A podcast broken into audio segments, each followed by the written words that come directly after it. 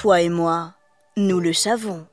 La présence de l'homme sur cette terre ne date pas d'hier, ni d'avant-hier, ni d'avant-avant-hier, ni d'il y a une semaine, mais plutôt d'il y a des millions d'années. Il y a eu l'Homo habilis, l'Homo erectus, l'homme de Néandertal et enfin l'Homo sapiens, également appelé homme de Cro-Magnon. Depuis tout ce temps, ce vieil ancêtre de la préhistoire, on aurait pu l'oublier. Heureusement, il nous a laissé quelques traces, par-ci, par-là. Des outils, des bijoux, des ossements, et puis des grottes. Des grottes magnifiques, dont les murs sont décorés de sublimes peintures, dont les tons ocres et orangés. Ces endroits, bien sûr, sont cachés. Nous ne disposons d'aucune carte pour les retrouver. Ils restent donc secrets pendant des milliers d'années. Jusqu'à ce que quelqu'un les découvre. C'est le cas, par exemple, de la magnifique grotte de Lascaux. La grotte de Lascaux Tu connais? C'est un trésor de l'humanité. Une caverne souterraine tapissée de superbes peintures de chevaux, de taureaux, de reines et d'autres animaux fantastiques dessinés par l'homme il y a 18 000 ans. Comment et qui a fait cette fabuleuse découverte? Que contenait la grotte à l'intérieur? Y a-t-on trouvé des surprises comme, oh, je ne sais pas, des hommes de Cro-Magnon endormis en train de ronfler? Prépare-toi. Oui, tu peux enfiler un petit chandail si tu es frileux. Nous partons en mission d'exploration archéologique. Où sommes-nous? Dans la vallée de la Vézère. Quand? Dans les années 1940. Qui dit vallée dit rivière.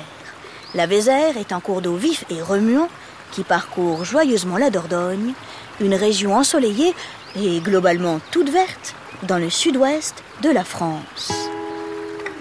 Au milieu des forêts de pins s'élèvent des collines, au sommet des collines poussent des ifs, des lavandes et des genevriers. Nous sommes le 12 septembre 1940, c'est un jeudi, c'est la fin de l'été. D'ailleurs, le soleil tape encore fort à travers les carreaux et ça dérange Marcel Ravida, qui a 18 ans, qui se réveille et qui doit plisser les yeux en buvant son café au lait. Marcel est apprenti mécanicien. Aujourd'hui, c'est repos. Il ne travaille pas au garage. Tant mieux, car il a du pain sur la planche. Marcel est préoccupé. Il y a quatre jours, il a fait une étrange découverte. Alors qu'il se promenait avec une bande de copains tout en haut de la colline de Lascaux, son chien Robot a disparu sous la terre pendant plusieurs minutes. Robot est du genre chien fou. Sa passion, sauter dans tous les coins et creuser le sol pour déterrer tout ce qu'il peut. C'est assez drôle, je dois dire. Enfin, surtout au début. Parce qu'au bout d'un moment, ouh, ça finit par devenir un petit peu agaçant. Mais pas cette fois.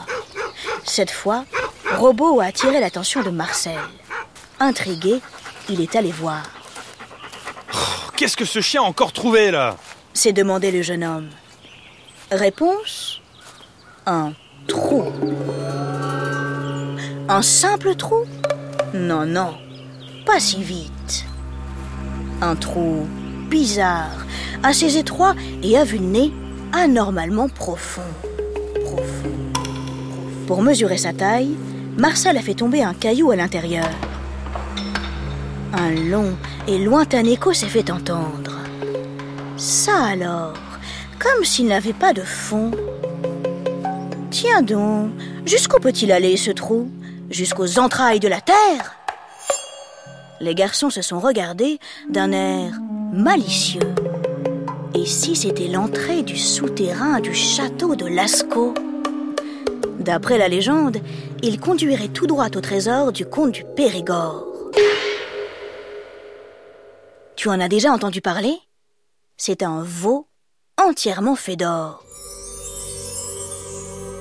Sans doute lourd à transporter, mais sacrément beau, original et brillant. Imagine-le posé au milieu de ton salon. La classe, non? Pour l'instant, personne n'a encore réussi à retrouver sa trace. Marcel et ses amis se sont mis à creuser. Mais à main nue, sans outils, bonjour la galère. C'est pratiquement mission impossible. Alors, que faire? Cet après-midi-là, la bande de copains s'est séparée en se promettant de garder le secret. Trésor? Pas trésor? Depuis, Marcel n'arrête pas d'y penser. Il faut absolument y retourner et vérifier. Cette fois, avec de bons outils. C'est ce qu'il compte faire aujourd'hui. Son café terminé, sans même prendre le temps de passer sous la douche, oust, il est dehors. Direction la colline de Lascaux. En chemin, il passe prendre ses copains. La guigne, ils sont tous occupés. Mince quoi, ce trésor, si trésor il y a, il ne va tout de même pas le découvrir tout seul. Que va-t-il faire? Va-t-il tourner les talons et rentrer bien sagement chez lui? Oh non Oh, ce serait vraiment trop bête Fort heureusement, pile à ce moment-là, passe une autre bande de copains. Il y a là Georges, Simon et Jacques. Ils ont entre 14 et 16 ans, l'esprit curieux et la rigolade facile, et puis surtout, ils adorent les aventures. Un petit détour pour déterrer le trésor de Lascaux Un peu mon neveu qu'ils sont partants.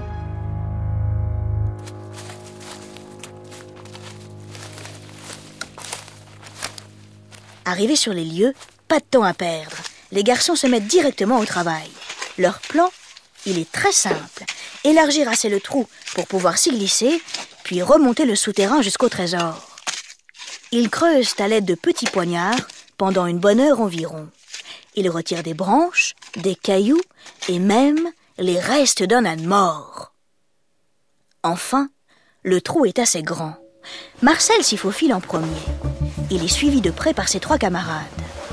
Ils avancent lentement, à plat ventre, comme une bande de vers de terre.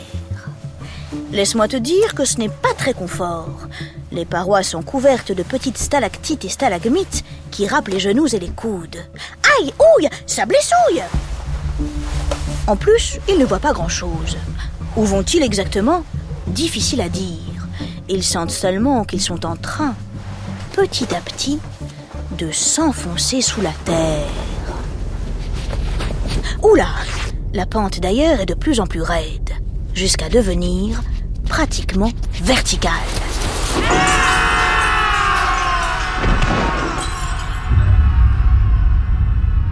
Ils sont tombés dans un deuxième tronc. Hé, tout va bien? Rien de cassé, les gars? Demande Marcel. Non, non, tout va bien. Mais purée, où est-ce qu'on est arrivé? Marcel allume sa lampe. La petite bande poursuit son exploration. Il marche prudemment, un pas devant l'autre, les yeux rivés au sol, histoire de ne pas trébucher et tomber dans un troisième trou. Soudain, Jacques pousse un cri.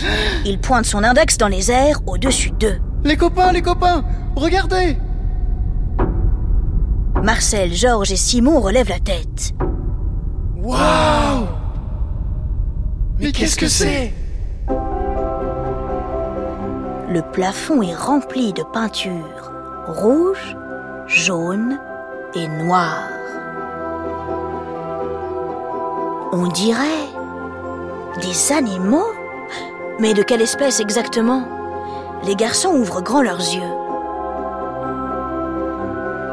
Oh! Des taureaux. Ce sont des taureaux Puis ils tournent la tête à gauche et à droite. Ils pointent leur lampe en direction des murs. Sous le faisceau lumineux apparaît un magnifique bestiaire. Il y a une vache rouge à la tête noire, un cheval couché sur le dos, des cerfs, des rennes, des bouquetins, des vaches, des bisons et même une licorne. Oui, une licorne, je t'assure. Ou alors, ça y ressemble fortement. C'est une sorte de grand cheval avec deux longs cornes légèrement ondulées. Si ce n'est pas une licorne, dis-moi, comment tu appelles ça, toi? Les garçons sont dingues, ils sont fous. Ils s'échangent des tapes dans le dos, ils se sourient en faisant le signe, pouce en l'air. Plus ils avancent, les peintures sont nombreuses. Elles sont très grandes, parfois immenses. Elles recouvrent les parois sur plusieurs dizaines de mètres. La petite troupe ne peut quitter des yeux le plafond et les murs. Ils sont émerveillés, fascinés, subjugués. Ils ont l'impression de tourner les pages d'un livre gigantesque et extrêmement précieux. Un grand livre sur une mythologie jamais encore découverte. Cela fait une heure qu'ils sont sous terre lorsque... Zut La lampe s'éteint. Il faut remonter à la surface. Parvenu à l'extérieur, il s'asseyent cinq minutes sur un tronc d'arbre. Personne n'ose prononcer un seul mot. Ils se regardent dans le silence. Ils savent tous qu'ils ont fait une incroyable découverte.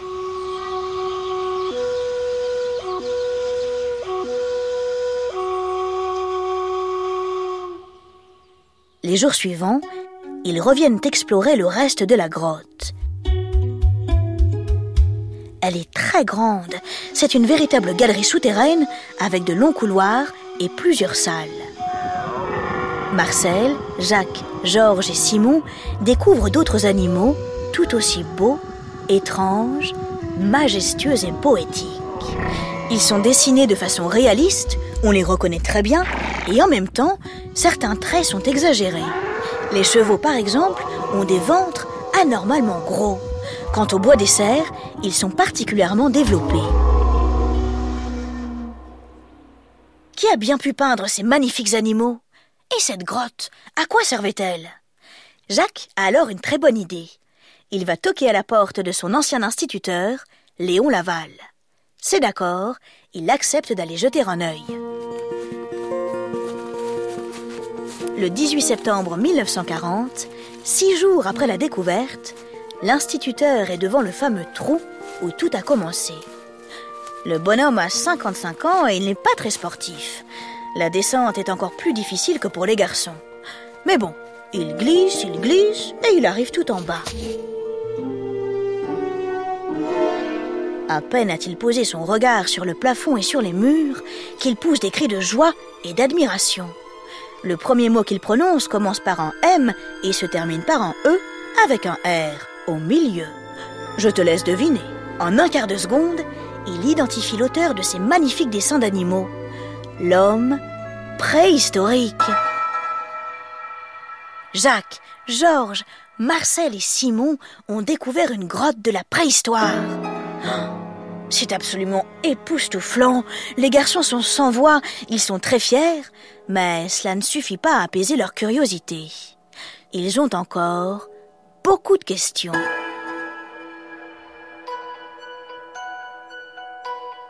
Pour éclaircir tout ça, l'instituteur contacte un grand savant, l'abbé Breuil. À l'époque, on l'appelle le pape de la préhistoire. Sans faire de chichi, il accepte de se déplacer. Après une longue visite de la grotte, il répond aux interrogations de l'instituteur et des adolescents. Il se met à raconter l'homme de Lascaux. L'homme de Lascaux vivait il y a 18 000 ans. Tu ne seras donc pas surpris d'apprendre que le monde à son époque est très différent du nôtre. D'abord, c'est la dernière période glaciaire. Il fait beaucoup plus froid. Ensuite, le niveau de l'océan est très bas par rapport à aujourd'hui. La Manche ou la mer du Nord n'existent pas et l'Angleterre est rattachée au continent européen. Tu imagines? Ça fait de sacrées différences. Par contre, l'homme, lui, nous ressemble. Physiquement, nous sommes identiques. c'est un Homo sapiens exactement comme nous. Il est nomade, il vit de la chasse et de la cueillette. Et il peint. C'est un artiste. Il est d'ailleurs extrêmement doué. Il maîtrise parfaitement son coup de pinceau. Comment le sait-on? Eh bien, il n'y a aucune rature, ni pâté, ni tache, ni coulure sur les murs. Pendant des millénaires, Lascaux a gardé ses secrets. Elle a été découverte par hasard grâce au courage de quatre garçons intrépides. Tu imagines? Peut-être que tous les jours, tu marches à côté de trésors de l'histoire, enfouis sous des tonnes de terre ou de béton. Oh, je ne te conseille pas de faire des trous partout, comme Robot le chien fou. Mais si tu trouves un trou bizarre, creuse un peu, même avec une petite cuillère. On ne sait jamais ce que tu pourrais découvrir.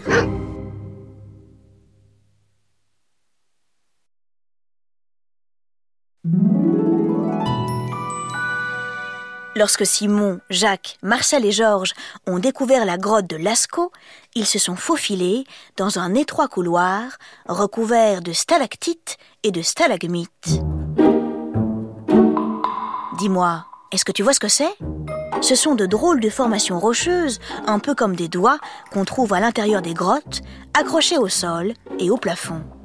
Je confonds souvent les deux et cela m'embarrasse énormément. Lorsque cela m'arrive, je pense à cette petite astuce. Les stalactites sont au plafond. Pourquoi? Parce qu'elles tombent avec un T comme dans stalactite. Les stalagmites, elles, se trouvent par terre, sur le sol. Comment j'en suis si sûre? Eh bien, parce qu'elles montent avec un M comme dans stalagmite. Et voilà, le tour est joué.